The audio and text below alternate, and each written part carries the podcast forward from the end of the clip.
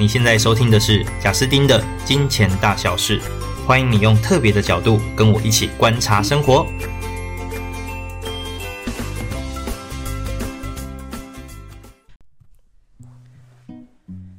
嗨，大家好，欢迎来到金钱大小事。呃，今天我想要聊一个朋友的故事。这个朋友有一次呢，跟我分享有一对夫妻去他们家聊天的实际经过。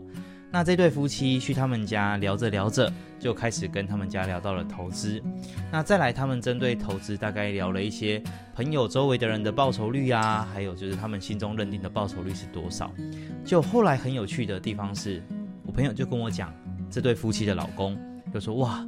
你周围那些人的报酬率都太逊了。我这个啊，我自己在做的一个的投资计划跟项目。”我一个月就拿七十趴，而且我还不是里面最厉害的。我里面厉害的人哈，一个月可能有的都是几倍，甚至还有人十倍。好，讲到这边呢，诶，我这朋友就觉得很好奇了，因为我朋友不算是非常懂投资的人，但他听一听又觉得有些合理，又有点怪怪，所以最后他跑来跟我问，诶，我那个啊，那天有一对夫妻，那个老公讲哦，他们做什么什么。哇，他自己一个月竟然有七十趴，这到底真的还假的啊？那我可以感受到，我朋友基本上很怀疑，但又觉得哦，这好像有点诱人。好，那故事我们先讲到这边。我先来谈一个议题，叫做合理的报酬范围。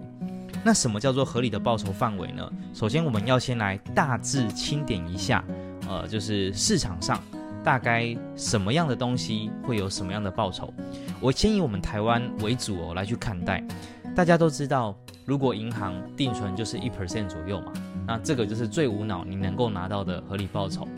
那接着是呢，保险。那保险，呃，我自己看了很多投资型保单啦。如果你拉拉比较长年期哦，就是我看的都是之前至少市场上有发生过的，或我朋友有时候跟我讨论的一些保单。真正这样长期拉下来，你用 Excel 算一下，大概就是年化报酬率两 percent 多一些哦，大概是这个范围。那接着也有人说，房产也是一种很好的投资的方式嘛。那房产以台湾哦，台湾因为房价所得比不是很漂亮，然后租金收益也不算高，所以如果一间房子你真的全额给它买下去，然后拿去出租给别人，其实你的报酬率通常不会到两趴或顶多两趴。那如果你今天想要更高报酬率，你可能就要开始学习如何做隔间，甚至开始学习如何去改格局。那甚至你要走的是比较二房东的一些策略，那你机会基本上就可以拿到更高。那像是自己改隔间这一些，我年轻的时候算是比较做，那当时自己也没有很厉害，大概这个报酬率落在九 percent 左右。那我后来是有听说周围的人他非常聪明的去做二房东。那这二房东做一做这样子，加上他们的一些巧思，是有机会把原本的房租翻倍。那这样算一算下来，呃，这个报酬率应该就有到二十趴左右，就它的整体的投资效应，那个回收的速度，大概可能有到年化二三十趴跑不掉。哦，不过当然它有一些技术，这里就不多说。那不过一般人大致上能拿到的，我觉得通常在房产啦，如果是以租金。还是抓十趴以内是一个比较合理，然后普通人可以拿比较稳健长久，但又不会到太困难的一个收益范围。那至于在股票呢？那股票相对来说有分成呃被动投资跟主动投资。那被动投资赚的叫做贝塔，主动投资求的叫做阿法，但不一定会赚到。好，那贝塔指的就是整个市场的平均报酬。啊，例如说台股可能一千多只股票，那你去想象这一千多只股票，每一只的这种有人赚有人赔，那全部平均下来，哦，最后的那个数字其实就叫做贝塔，就平均报酬。那这个市场的报酬呢，呃，如果是以像台湾的零零五零这样你抓来看哦，你抓过去十五到二十年的总体表现，年化报酬率大概有七到九趴之间哦，大概七到九趴之间，你可以自己再抓一下。那所以你就能够想象，我在目前台湾的股票市场做这件事，大概做个几年，年化就是这个数字。那主动投资想要求阿尔法，意思就是我希望透过我自己的判断，我希望可以赚到比九趴更多，例如十二趴、十五趴、二十趴哦，这都是可能的。那当然就是整个股票金融的操作有非常多的策略哦，所以厉害的人啊，就一年你说赚个十二十倍，哎，都很有可能。但是也非常多人在投入了大量研究之后，而是赚不到贝塔的，是连贝塔都没赚到，所以有点赔了夫人又折兵啊，花了时间可又不一定有结果。但也不能说这样就是笨哦，有可能他有他的研究策略。那呃前几年没办法，但后面他真的拿到他的阿尔法，那也是很好。那不过我们这一题呃这一集就没有聊那么多，因为我们在聊的叫做合理报酬范围。那只是让大家知道说，如果以台湾的股票圈，你的贝塔大概就是七到九趴之间哦，这是一个算蛮合理，也不太难做到的事情。那如果就是不同的国家市场的呃指数型哦，可能会不太一样。但如果你是做全球的，像美国的 VT、VTI 这些，你其实算起来也大概是七到十 percent 啊，这是跑不掉。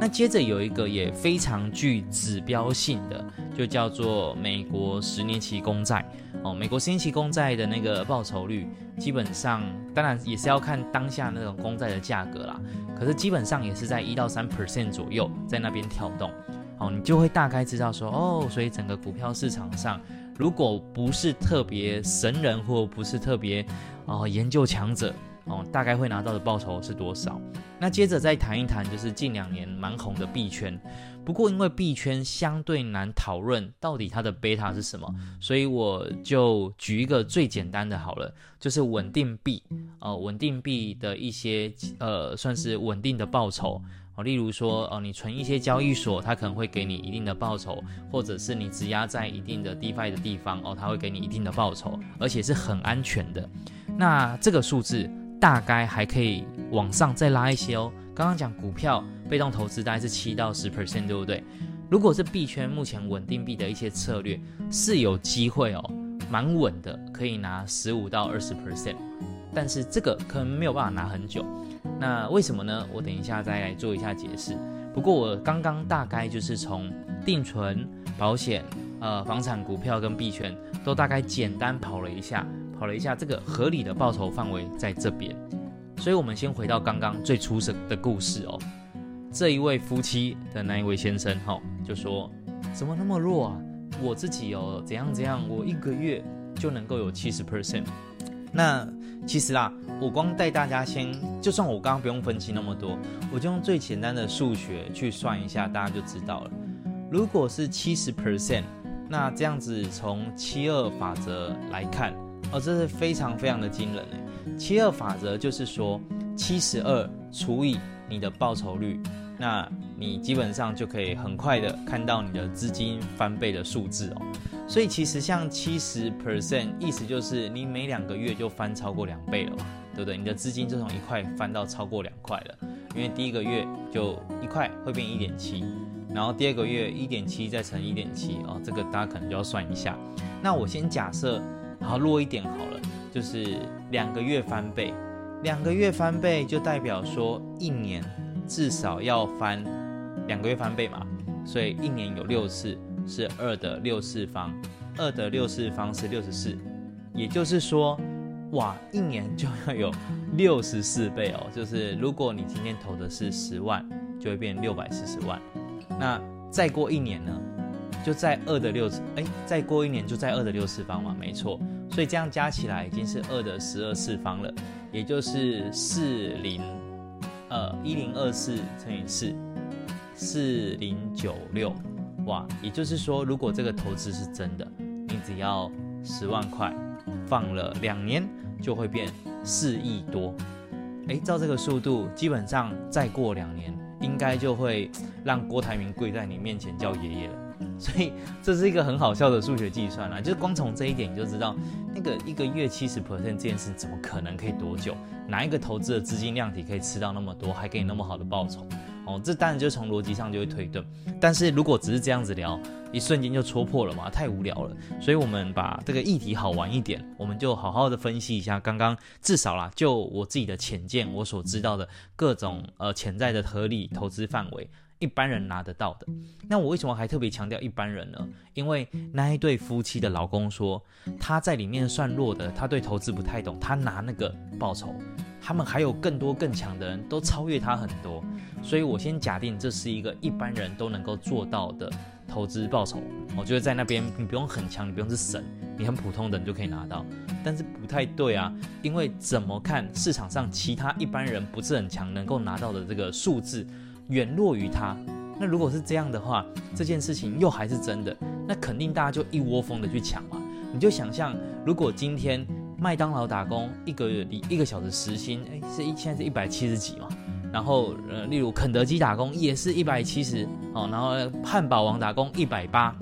有时候光是差那几块钱哦，那员工就知道往哪里跑了。但现在这一位先生所讲的报酬，如果换到职场来看，就仿佛是今天吉野家突然说：“哎，欢迎大家来我吉野家这边上班，我们这边给的时薪是一万七，哇，一万七，那怎么可能大家不去？那瞬间吉野家应该要充满了无数的应征者，然后他员工忙就收满了，哎，就不再收了嘛，对不对？所以如果今天一个报酬率哦，它真的那么诱人，一定会瞬间吸引整个市场上的注意，吸引完市场上的注意之后。通常只要它是真的，它一定要具备稀稀缺性，因为它这个报酬真的是太惊人了嘛，所以它一定是只有少数的人可以拿到，或者是它一定有限时，要么就限额，要么就限时，要么就是它需要极高的技术难度。就举例刚刚的，呃，我刚刚是说吉野家嘛，吉野家就说，哎，对对对，我的时薪是一万七哦，可是。你要能够一只手拿两百个盘子哦，我们只要这样的人，我们才给一万七哇，那这个就极高技术的难度，就基本上人类是做不太到。所以，如果今天一个东西它没有稀缺性，或者是它没有技术难度，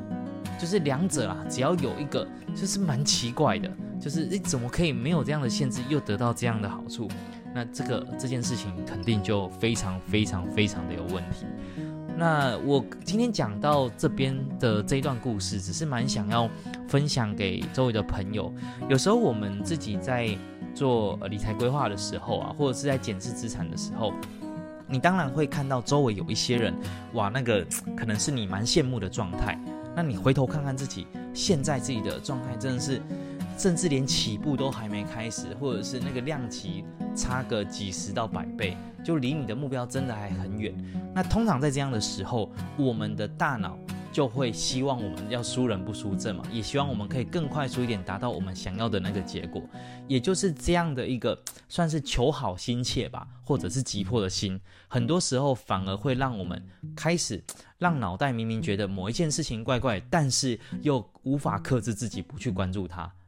但到最后，你就被那些小小有点贪心的念头，诶，打消了自己的很多理智啊，最后反而是赔了夫人又折兵，就有可能是原本启动的资产已经没有很多了，诶，结果又被这样骗一发，又要从零开始，这不是很可惜吗？所以我自己是觉得啦，就在资产累积的这一条路上，我们还是要很清楚合理的报酬 range 在哪边，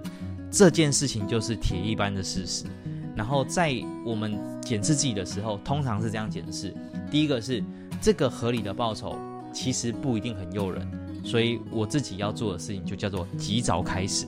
那同时呢，当然我们如果能够更努力一点啊，增加本业收入或增加一些斜杠收入，想办法去得到更多的本金去投入，让我们的资产量级赶快变大一点，因为你会觉得一万块的本金。哦，八百分一点都不诱人，因为就八百块，十万块本金一年赚八千块，一点都不诱人。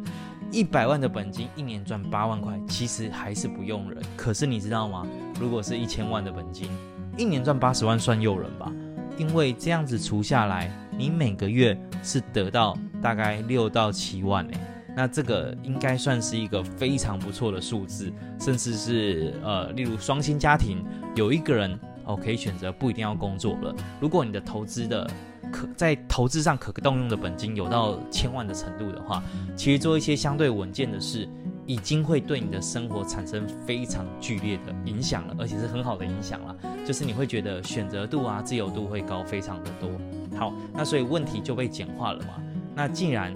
一个合理的报酬而到千万是很重要的，那你就要先确定，你要一直想知道合理的报酬大概就是这么回事。那你的目标就开始要抓在我们要如何可以让自己赶快达到千万的这个这个量级哦，然后让这个量级在稳定的报酬下，已经开始可以改善自己生活，这件事情才是最关键的。可是如果你今天看到一个朋友，他已经在过去十年的努力下，诶，他达到这个量级了，你很羡慕他。可是，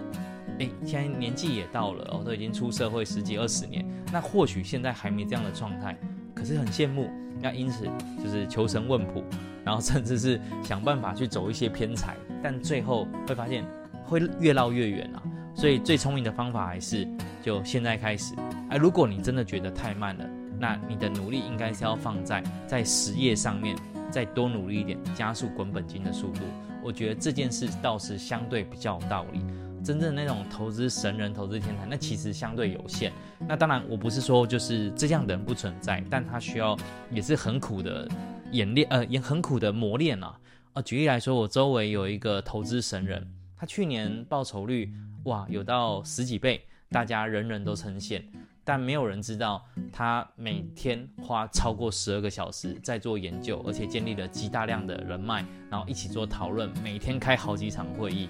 等等。然后有时候真的是到睡觉都还是很亢奋，因为他脑中一直在思考事情。他是做了多少的努力，而且这件这样的努力维持了十几年，才有这样的结果。那很多时候我们鸭子划水嘛，你不一定会看到他在水下面他脚动了多努力，看到的是台面上。那一急之下，就会希望自己也是这么的从容，哎，就得到那样的结果，实际上不太容易啦，有点扯远了。所以拉回来，我们今天的合理报酬 range 啊，这个部分就跟大家简单分享一下，这是我目前所看到的。好，那当然就是刚刚有特别提到币圈呢，可能有十五到二十 percent，甚至再多一点点哦，二十到三十也都有可能。只是呢，为什么这么好？怎么会这么棒？这个这这样，谁要去买保险？谁要去买定存？哦，答案是因为目前这个市场还是在相对早期，但也没有到真的很早期的阶段啦，所以还有蛮多的创投资金是在补贴哦。他为了补贴某些项目，为了让某些项目吸引人，所以他其实不是因为他够赚钱，所以你去呃做一些质押，他真的可以给你这样的一些回报。而是它背后是有一些行销预算在补贴的，这个行销预算会多久？哎，不知道，但绝对没有办法到你你放着十年都给你这样的报酬，没有啦，它就是比较短期的，就一样符合我刚刚讲的稀缺性，就是要么它有额度的限制，要么它就是时间上其实没有办法拉到那么长。哦，以上这是关于我们今天谈的合理报酬，所以希望大家就是要懂得判别。但是呢，千万要记住，我们也不要成为就是只会判别哦，这个有问题，哎，这哪里有风险？哎，这哪里有问题？但最后自己什么资产都没有配置，这样就有点就是不太不太好了，反而是很会批判，但实际上都没在做。好，那以上就是我们今天这一集所分享的内容，呃，邀请大家我们一起赶快着手做合理的财务规划跟配置。然后一起赶快累积资产，希望早一点可以达到所谓财富相对弹性自由的一个境界。好，我们下集见啦，拜拜。